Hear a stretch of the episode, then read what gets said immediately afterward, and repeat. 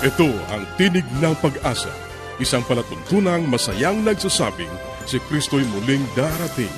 Tiyak na darating at malapit nang dumating. Kaya't kaibigan, pumadakang siya'y salubungin.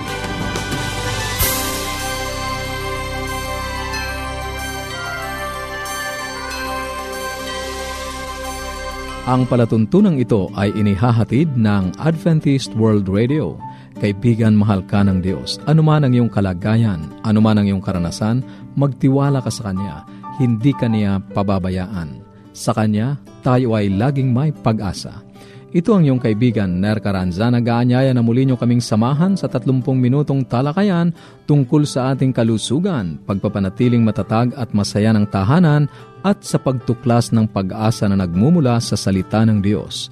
Binabati natin ang ating mga kababayan sa iba't ibang panig ng daigdig. Maraming salamat sa inyong patuloy na pakikinig dito sa ating palatuntunang Tinig ng Pag-asa. Dalangin namin na naway nasa mabuti kayong kalagayan, ang kapayapaang galing sa Diyos ang inyong patuloy na maranasan. Inaanyayahan ka rin namin na makipag-ugnayan sa amin upang mapadalhan ka ng magagandang aklat at mga aralin sa Biblia na aming ipinamimigay. Ipadala mo lamang ang iyong kompletong pangalan at address sa Tinig ng Pag-asa, P O. Box four oh one, Manila, Philippines. Tinig ng Pag-asa, P O. Box four oh one, Manila, Philippines. Maaari ka rin mag-email sa tinig at a w r dot org.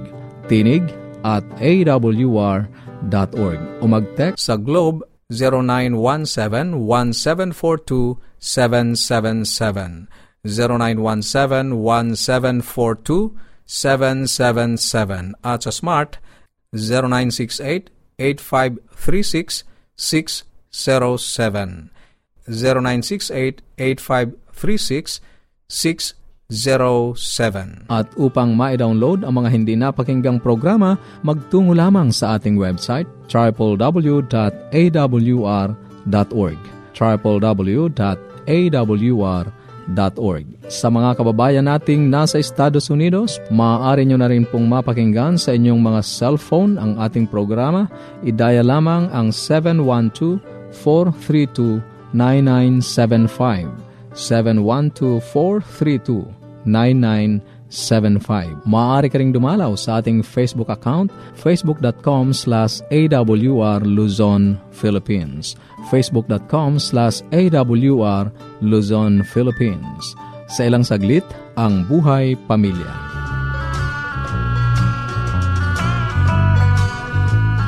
Di ko sukat akalain.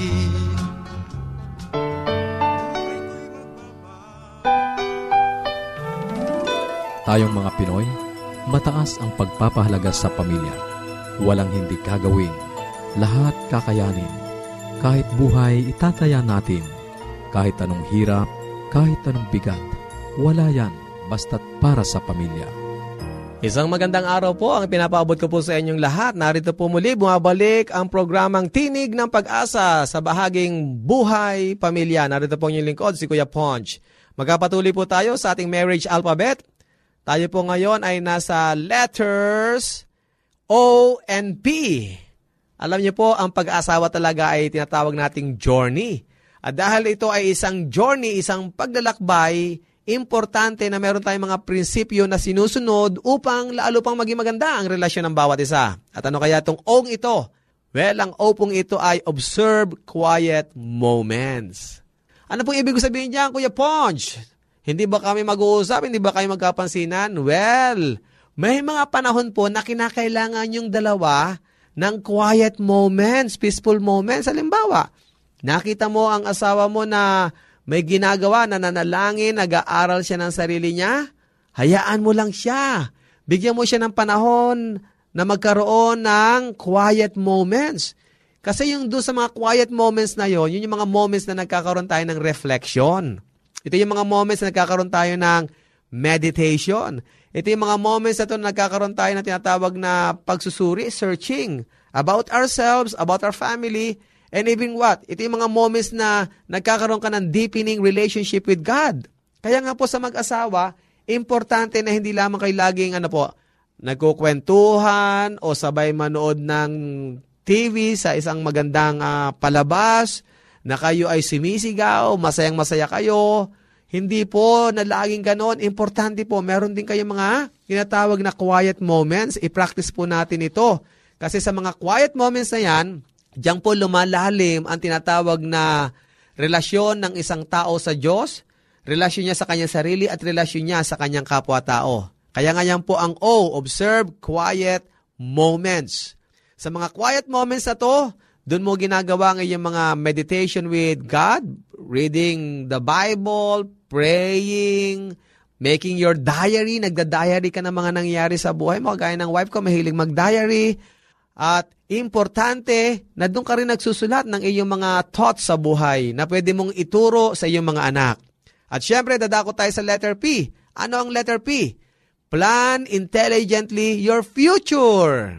Hindi po masama magplano. Ano po, bagamat ating itinatalaga ang lahat sa Panginoon, ang ating uh, nakaraan, ang ating present, ang ating mga darating na buhay sa hinaharap, importante pinaplano po yan.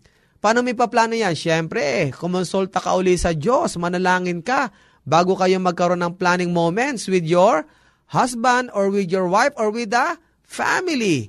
E plano nyo, halimbawa, okay mga anak, Ah, uh, lilipat tayo rito. So, anong gagawin natin? Okay, mga anak, ikaw ay magkukolehiyo na. Ano bang kursong uh, kukunin mo? Ano bang plano mo sa buhay? Importante po yan. Pinaplano natin na mayroong karunungan at mayroong pagtitiwala sa Panginoon ang future ng ating mga anak. Pag pinagpala kayo, di ba, importante ang investment? Well, mag-invest po kayo para sa inyong mga anak. Invest kayo ng uh, pangangailangan nila sa edukasyon. Mag-invest kayo ng pera. Pangailangan lang pagdating ng panahon, baka meron silang kailangan ganito, mag-invest din po kayo. Hindi po masama yan. Basta meron kayong pagkukunan, unti-unti, nag-i-invest po tayo. Kasi gusto natin maging marunong sa pagharap sa buhay. Ano po? Meron nga sinasabi sila na pag ikaw ay sumweldo, importante na ang twenty to thirty percent mo ay savings mo. O kaya yung other percent naman ay para sa mga uh, operational. Ang ibang porsyento naman ay sa responsibility sa pagbabayad at marami pang iba. Ang tawag dito ay planning your life, planning your family, planning your relationship intelligently. Kaya nga po mga minamahal na mga kaibigan, lalo na kayong mga nag-a-abroad, ano po, importante nagpapadala kayo. Pero sabihin nyo rin sa inyong pamilya na nagsisave din kayo for future, kumaga, uh, projects, future plans. Meron tayong mga emergency budget, ano po? Kaya nga po ang payo sa atin, plan your life intelligently, prayerfully, ano po, para yan sa ating future. Ito po ang inyong lingkod, Kuya Ponch.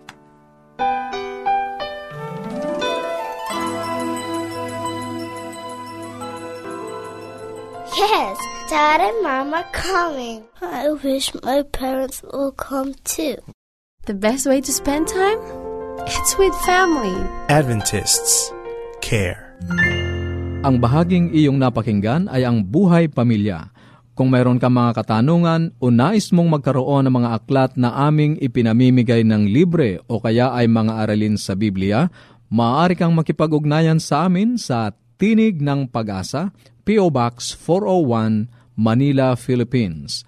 Tinig ng Pag-asa, P O. Box four oh one, Manila, Philippines. O mag-email sa tinig at a w r dot org. Tinig at a w r dot org. Maaari ka ring mag-text sa Globe zero nine one seven one seven four two seven seven seven. zero nine one seven one seven four two seven seven seven. At sa Smart zero nine six eight eight five three six six zero seven. zero nine six eight eight five three six six zero seven. At upang ma-download ang mga hindi napakinggang programa, magtungo lamang sa ating website triple w dot a w r dot org. triple w dot a w r dot org. Maaari ka ring dumalaw sa ating Facebook account, facebook dot com slash a w r Luzon, Philippines.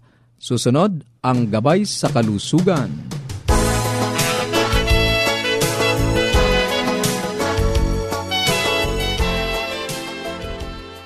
Magandang araw po sa ating mga tagapakinig. Ako po si Doctor Linda Lim Barona, ang inyong doctor sa Himpapawid. At nung isang programa natin na nagdaan ay pinag-usapan po natin ang cancer related po sa diet. At uh, ngayon ay idudugtong natin to. Paano ba naiiwasan? Or ano ba ang causes ng cancer, pinakakaraniwang sanhi ng cancer na at least pag na-identify natin to, we can prevent or maiiwasan natin.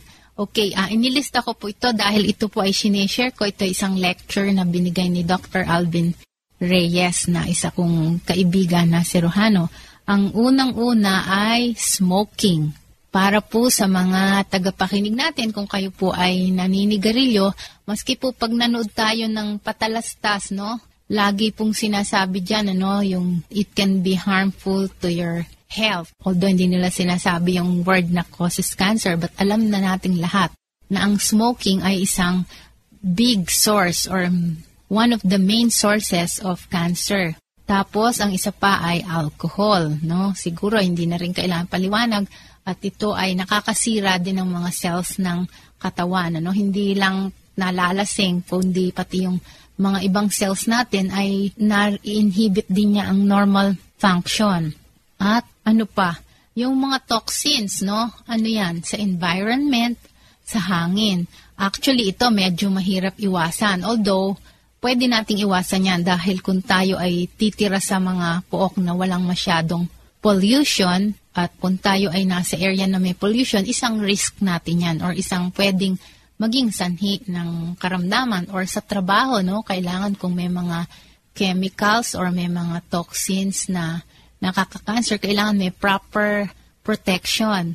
Ngayon, ang isa pa ay family history or heredity.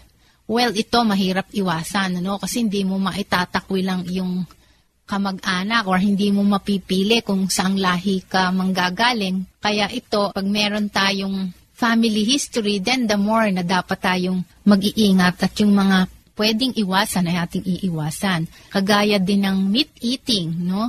Itong pagkain ng laman loob or flesh, karne, alam nyo, pati isda ngayon, ano? Or manok, pero mas mainly yung mga red meat. Yan po ay isang sanhi ng cancer. Pag-uusapan natin yan in more details. At uh, minsan may mga gamot, so hindi tayo basta-basta iinom ng gamot lang. Kahit konting naramdaman, inom ng gamot, no?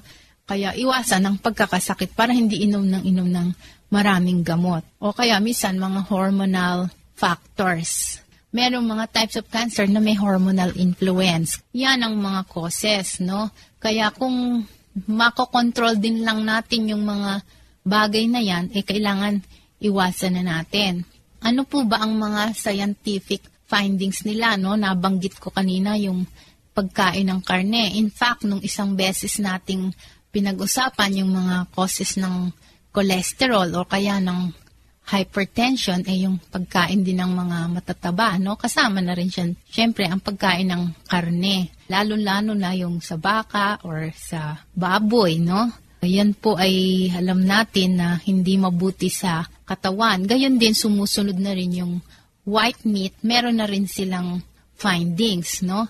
At yung pong isda nga, although minsan sinasabi natin, ah, safe, tsaka merong omega fish oil yan. Pero merong isang study na ginawa sa Michigan, yun daw kinuha ng mga scientist yung putik doon sa ilalim ng lake na yan at ikinuskus nila sa mga rats or sa mga daga at after some time, nag-develop ng cancer itong mga daga na to. So, ibig sabihin, parang indirectly sinasabi nila na pwede ring maging prone sa cancer or mag-cause ng cancer itong fishes na to dahil doon sila nakatira. At ang fatty diet, no? Sinabi ko na yan kanina. Kasi alam nyo po, maski breast cancer, ang mga tao na kumakain ng mga butter or yung mga carne, steak, no? Or masyadong mga matataba, mas prone sila sa cancer. At hindi ko pa pala nabanggit kanina yung pagiging overweight, no? Isa pa ring cause ng cancer yon. Isang risk factor, no? Magiging prone compared sa normal weight. At sabi pa rin ng findings na kung ikaw ay may cancer at overweight ka, mas malaki yung chances na lumala ang sakit mo rather than kung ikaw ay normal weight na nagkaroon ka ng sakit na cancer. Okay, so I think uh, medyo kulang na tayo sa oras. Hanggang dito na lang muna tayo. At may karugtong pa to, huwag kayong magsasawa at marami pa tayong pag-uusapan tungkol sa sakit na cancer at ang relation nito sa diet. Sapagkat meron po tayong mga magagandang balita na pwede ninyong ma-prevent ang cancer pagka sinunod natin ang tamang pagkain. Kaya magandang araw po sa inyong lahat hanggang sa susunod nating pagsasama-sama. Paging Doctor Rodriguez, you're needed at room three two one. Doctor Rodriguez, Missus Martinez, three two one, kailangan na po nating i-dialysis ang asawa ninyo. New outlook and a healthy lifestyle makes a big difference. Adventists care.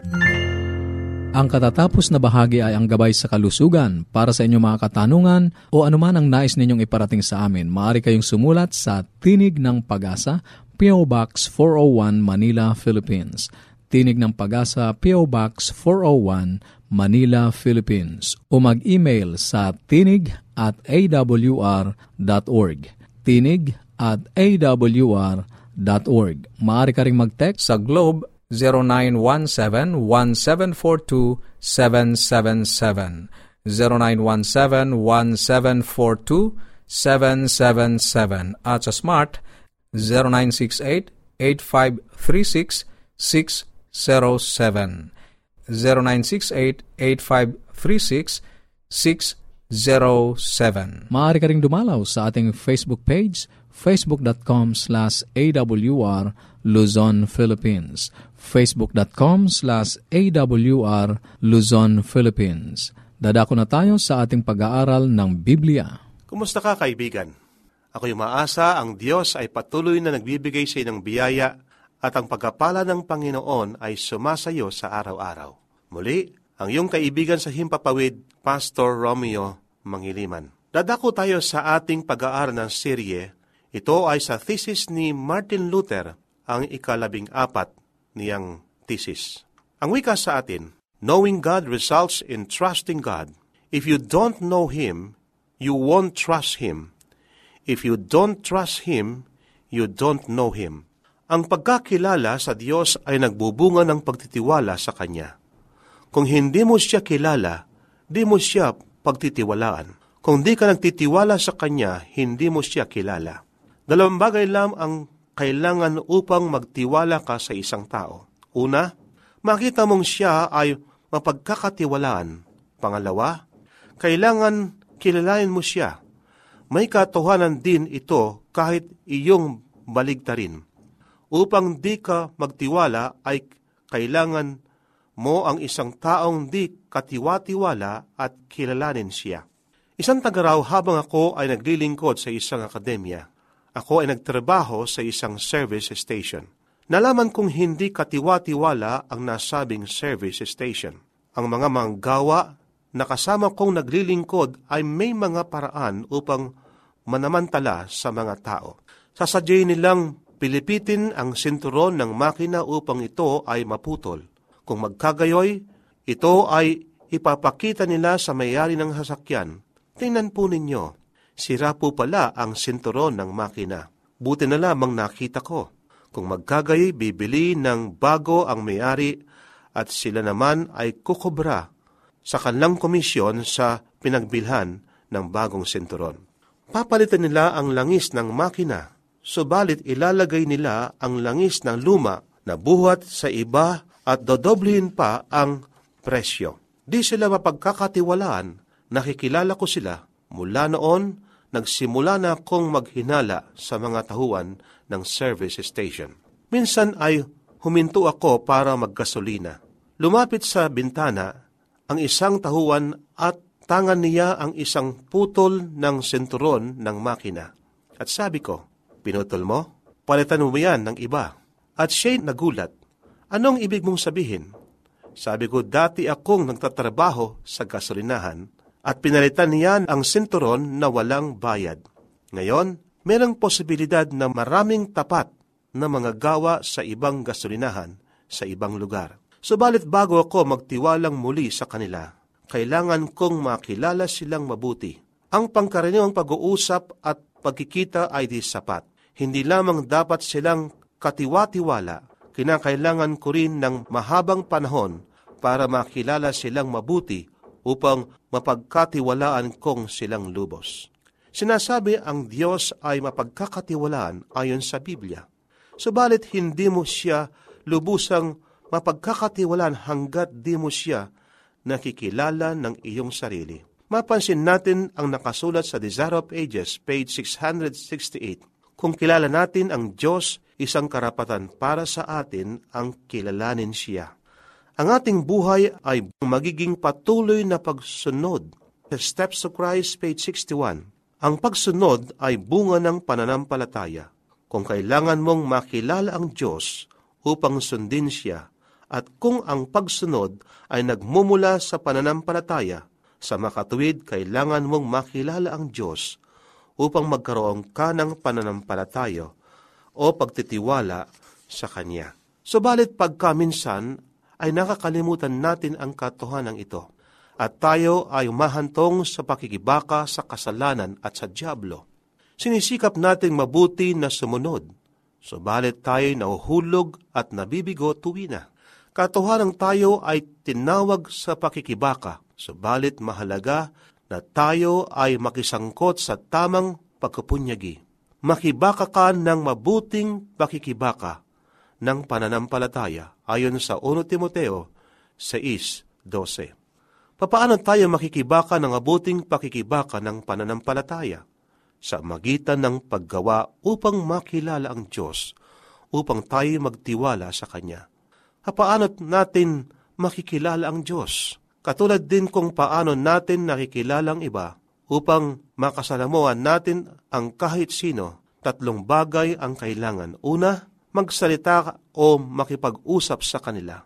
Pangalawa, makinig ka sa kanila, sa kanilang pagkasalita. At pangatlo, pumaroon ka sa kanilang lugar at gumawang kasama nila. Ito ang mga sangkap ng pakikipagtalastasan. Nakikipag-usap tayo sa Diyos sa magitan ng panalangin. Nakikinig tayo sa Kanyang mga salita at tayo umahayo sa mga lugar upang gumawa ng mga bagay na kasama niya. Serbisyong Kristiyano, pagiging saksi sa pangangaral. Minsan, ang mga tao'y natitisod sa kaisipan na pagkakaroon ng relasyon sa di nila nakikita. Minsan may isang taong lumapit kay Pastor S M S Richard at nagsabi, "Hindi ako naniniwala sa Diyos." At sumagot ang tao ng, "Sapagkat hindi ko siya nakikita." At ang sabi ni S M S Richard, "Di ako naniniwala na may utak ka." Bakit? "Sapagkat hindi ko ito nakikita." Masyado nating nasamantala ang mga bagay na di natin nakikita. Gaano nakatagal na huli mong nakita ang elektrisidad? Nakita mo na ba ang signal ng radyo sa hangin? Malibang ikaw ay nakatira sa timog ng California, hindi mo makikita ang hangin na siyang inihinga. Hindi natin makita ang hangin. Di natin makita ang mikrobyo at ang bakterya. Di natin makita ang misteryosong bagay na kung tawagin ay buhay. Subalit, makikita natin ang bunga ng nabanggit. Bagamat di natin nakikita ang Diyos at hindi natin narinig ang Kanyang tinig, nakikilala natin ang bunga ng Kanyang kapangyarihan at sa hamagitan ng paggamit ng pakikipagtalastasan at ugnayan ay ipagkakaloob sa atin, makikilala natin siya. Sa pagkilala sa Kanya, magkakaroon tayo ng pagtitiwala sapagkat siya'y marapat nating pagtiwalaan. Kaibigan, nais kong ipagkaloob sa iyo ang isang halimbawa. Ito ay karanasan ng isang lalaki sa Biblia. Ang pangalan niya ay si Abraham. Tinawag siyang kaibigan ng Diyos. Kainalaman ang kanyang pagtitiwala sa Diyos.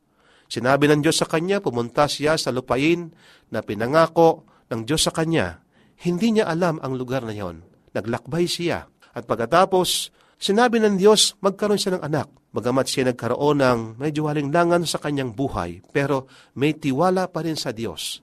At natupad nga ang pangako ng Diyos at siya ay nagkaroon ng anak. Ang pangalan niya ay si Isaac. At nung si Isaac ay edad ng labing walong taong gulang, sinabi ng Diyos sa kanya, "Abraham, ihandog mo ang iyong anak."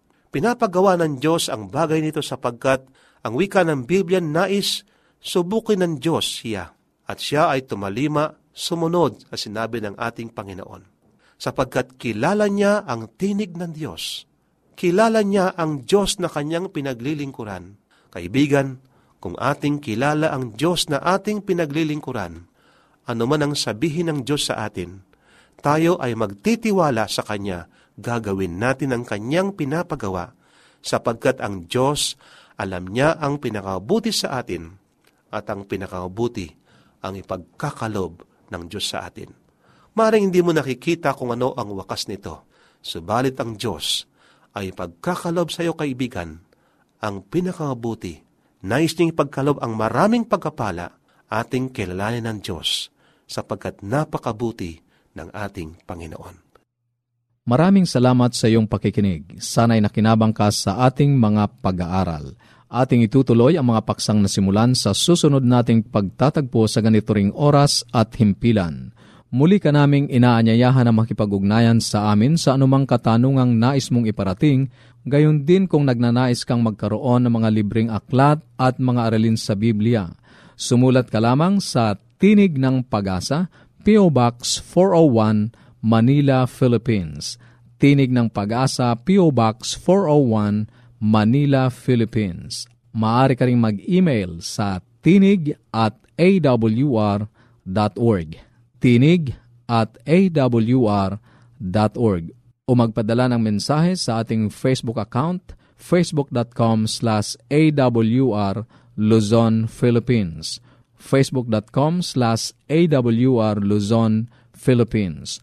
Maaari ka ring mag-text sa Globe, zero nine one seven one seven four two seven seven seven, zero nine one seven one seven four two seven seven seven, at sa Smart, zero nine six eight eight five three six six zero seven, zero nine six eight eight five three six six zero seven. At upang ma-download ang mga hindi napakinggang programa, magtungo lamang sa ating website, w w w dot a w r dot org, w w w dot a w r dot org.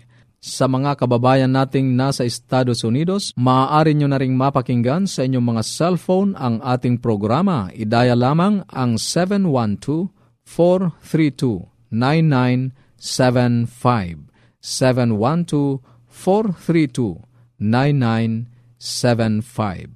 Ito pong muli ang iyong kaibigan, Nerka Ranza, pansamantalang nagpapaalam. Sa Roma fifteen thirteen, pagpalain kanawa ng Diyos ng pag-asa, ng buong kagalakan at kapayapaan.